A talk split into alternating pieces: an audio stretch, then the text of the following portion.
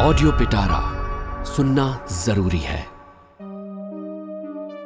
নমস্কার গল্পের পিটারায় আজকের গল্প নারায়ণ সান্যালের বিশ্বাসঘাতক গল্প পাঠে সুমন্ত গঙ্গোপাধ্যায় সঙ্গীত সম্পাদনা কারিগরি সহায়তা বিশ্বজিৎ বিশ্বাস প্রযোজনা চয়ন দে শুধুমাত্র অডিও পিটারায় পঞ্চম ভাগ পরমাণু তত্ত্ব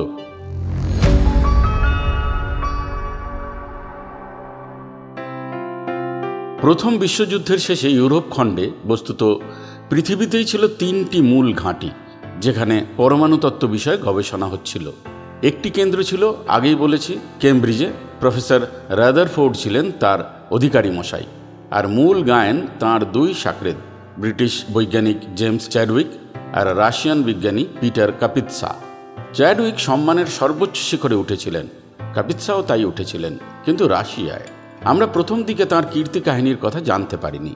তিনি নোবেল পুরস্কার পাওয়ার পর জানা গেল, রাশিয়ায় এতদিন তিনি কি কাজ করছিলেন। দ্বিতীয় কেন্দ্র ছিল ডেনমার্কে সেখানে দীপ্ত সূর্য নীলস বোর, ঋষি প্রতিম বিজ্ঞান ভিক্ষু, যেন মাটির দুনিয়ার মানুষ নন, হ্যান্স অ্যান্ডারসনের উপকথালোকের বাসিন্দা। বয়সে রাদারফোর্ডের চেয়ে চোদ্দ বছরের এবং আইনস্টাইনের চেয়ে ছয় বছরের ছোট। কিন্তু বিজ্ঞান চর্চায় সমান উৎসাহী। কোপেন হেগেনে ছিল তার বিজ্ঞান মন্দির, আর তিন নম্বর কেন্দ্রটি ছিল খাস জার্মানিতে, বার্লিন এবং বিশেষ করে গাটেনগেন বিশ্ববিদ্যালয়ে। এখানে সূর্য টূর্য নেই, জ্যোতিষ্কের ছড়াছড়ি, গোটা galactic system, Max Born, Planck, James Franck, David Hilbert, Walter Nernst, কিছু পরে অটোহান ওয়াইজ জেকার হাইজেনবের্গ। কাকে ছেড়ে কার কথা বলি? ওই গাটেনগেন বিশ্ববিদ্যালয়টাকে আরেকটু কাছে গিয়ে দেখা যাক বরং। এই শতাব্দীর আদি ও মধ্যযুগে, বিশেষ করে পরমাণু বোমার বিবর্তনে এই গাটেনগেন বিশ্ববিদ্যালয়ের একটি অসামান্য ভূমিকা আছে। বার্লিন থেকে ফ্র্যাঙ্কফুর্ট যাওয়ার পথে ঘন সন্নিবদ্ধ পপলার, বার্চ আর এলেমের ছায়া ঘেরা ছোট্ট একটি জনপদ। সেখানে কারখানা নেই, হৈহল্লা নেই, রাজনৈতিক বক্তৃতা মঞ্চ নেই, আছে একটি বিশ্ববিদ্যালয়। যেন গুপ্তযুগে পাটলিপুত্র থেকে রাজগৃহে যাওয়ার পথে শান্ত জনপদ, নালন্দা। অথবা বলতে পারেন ত্রিশ চল্লিশের দশকে কলকাতা শিউড়ি যাওয়ার পথে শান্তিনিকেতন। বিশ্ববিজ্ঞানের ইতিহাসে ওই অনারম্বর বিশ্ববিদ্যালয়টির একক দান অসামান্য। দর্শন, ভাষাতত্ত্ব, জীববিদ্যা, বিজ্ঞানের বিভিন্ন শাখার দিকপাল পণ্ডিতেরা এখান থেকেই জ্ঞান বিজ্ঞানের আলোক রশ্মি বিকিরণ করেছেন। তবে গাটেনগেনের খ্যাতি অঙ্কশাস্ত্র বিষয়ে গত শতাব্দীতে কার্ল গাউস এবং ফেলিক্স ক্লিন ছিলেন এই জ্যোতির্ময় লোকের যুগ্ম তারকা। এ নালন্দার যুগ্ম শিলভদ্র অথবা এ শান্তিনিকেতনের রবীন্দ্র অবনীন্দ্র। আমরা যে সময়ের কথা বলছি, তখন গাটেনগেনে তিন তিনজন দিকপাল মনীষী ছিলেন এ রাজ্যের ত্রিরত্ন। তাঁরা হলেন ডেভিড হিলবার্ট, ম্যাক্স বোর্ন আর জেমস ফ্র্যাঙ্ক। শেষোক্ত দুজনেই ইহুদি এবং নোবেল লরিয়ার হিলবার্ট ছিলেন বিশুদ্ধ গণিতের পণ্ডিত। অঙ্কশাস্ত্র ছাড়া এ দুনিয়ায় আর কিছু চিনতেন না তিনি।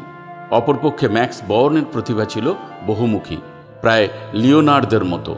চিত্রশিল্প আর বেহালা বাজানোতে তার এমন পারদর্শিতা ছিল যে বিজ্ঞান চর্চা আদৌ না করে ওই দুটি পথের যে কোনো একটায় সিধে হাঁটা ধরলেও তিনি নাকি বিশ্ববিস্তৃত হতে পারতেন। বাবা ছিলেন সম্ভ্রান্ত পরিবারের একজন ইহুদি। পুত্রকে কলেজে পাঠাবার সময় বলেছিলেন, কি নিয়ে জীবন কাটাবে তা স্থির করার আগে সব কয়টি পাঠ্য বিষয়কেই যাচাই করে দেখে নিও। পিতৃ আজ্ঞা বর্ণে বর্ণে পালন করেছিলেন ম্যাক্স বর্ন। আইন, সাহিত্য, মনস্তত্ত্ব, রাজনৈতিক, অর্থনীতি এবং জ্যোতির্বিদ্যা পরপর অনেকগুলি বিষয়ই পরীক্ষা দিয়েছিলেন। দুর্ভাগ্যবশত কোনো বিষয়ই দ্বিতীয় হতে পারলেন না। ফলে তিনি পিতাকে লিখে পাঠালেন। সব কয়টি বিষয়ই যাচাই করে দেখলাম। স্থির করেছি জ্ঞান বিজ্ঞানের সামগ্রিক চর্চা করব অতঃপর। এমন মানুষকে পদার্থ বিজ্ঞানী রূপে চিহ্নিত করা যায় কিনা জানি না, কিন্তু সেটাই তার পরিচয়। জেমস ফ্র্যাঙ্কও ইহুদি, হামবুর্গে বাড়ি, অভিজাত পরিবারের সন্তান, আর সেই আভিজাত্য ছিল তার রক্তে। কখনো কারও কাছে মাথা নত করেননি। ছাত্রদের তিনি প্রাণ দিয়ে ভালোবাসতেন। ছাত্রেরাও তার জন্য প্রাণপাত করতে প্রস্তুত। গাটেনগেনে আসবার পরেই তিনি কতকগুলি যুগান্তকারী আবিষ্কার করে বসলেন, যার একটির জন্য তাকে যেতে হলো সুইডেনে, নোবেল প্রাইজ আনতে।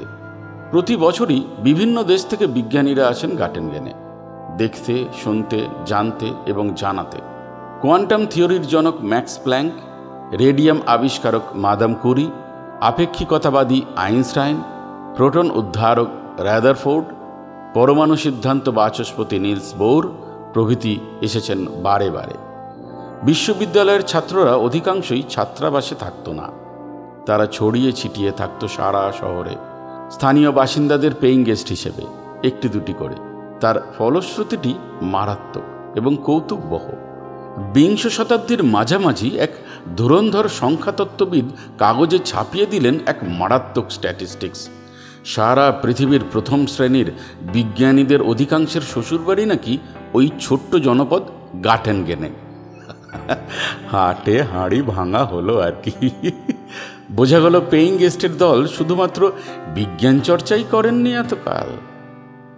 জার্মানির চতুর্দিকে কলকারখানা, কর্মব্যস্ততা, অথচ ওই শান্ত ছায়া ঘেরা জনপদে যারা বাস করে, তারা যেন গ্রহান্তরের মানুষ। সে আমলের একজন গাটেনগেন ছাত্রের স্মৃতিচারণ থেকে কিছুটা উদ্ধৃতি দেবার লোভ সামলাতে পারছি না। মাঝে মাঝে মনে হতো, আমার আশেপাশের মানুষগুলো বুঝি পাগলাগারদের বাসিন্দা।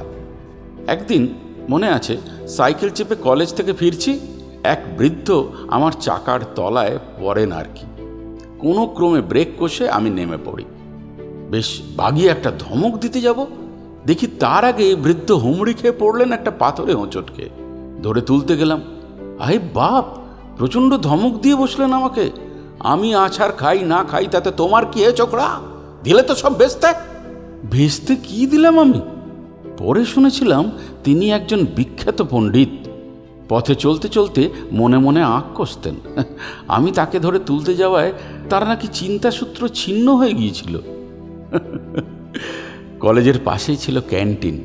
সেখানে কফি সেবনের অনুপান স্ন্যাক্স নয়, সামস। সাদা মার্বেল টপ টেবিলে হাতির সুরের মতো অদ্ভুত দর্শন লম্বা লম্বা টান দিয়ে পেন্সিলে আঁক কষতেন অধ্যাপক আর ছাত্রের দল। ক্যান্টিনের ম্যানেজারের উপর কর্তৃপক্ষের কড়া হুকুম ছিল। অনুমতি না পাওয়া পর্যন্ত লেখাগুলো যেন না মুছে ফেলা হয়।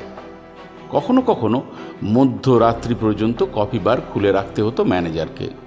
বসে বসে হাই তুলতো আঁখ শেষ হয়নি এই অজুহাতে আবার এমনও হয়েছে পরদিন এসে দেখা গেছে ইতিমধ্যে কোনো অজ্ঞাতনামা কফিসেবি অসমাপ্ত অঙ্কের বাকি কটা ধাপ লিখে রেখে গেছেন সে এক অদ্ভুত জগৎ ऑडियो पिटारा सुनना जरूरी है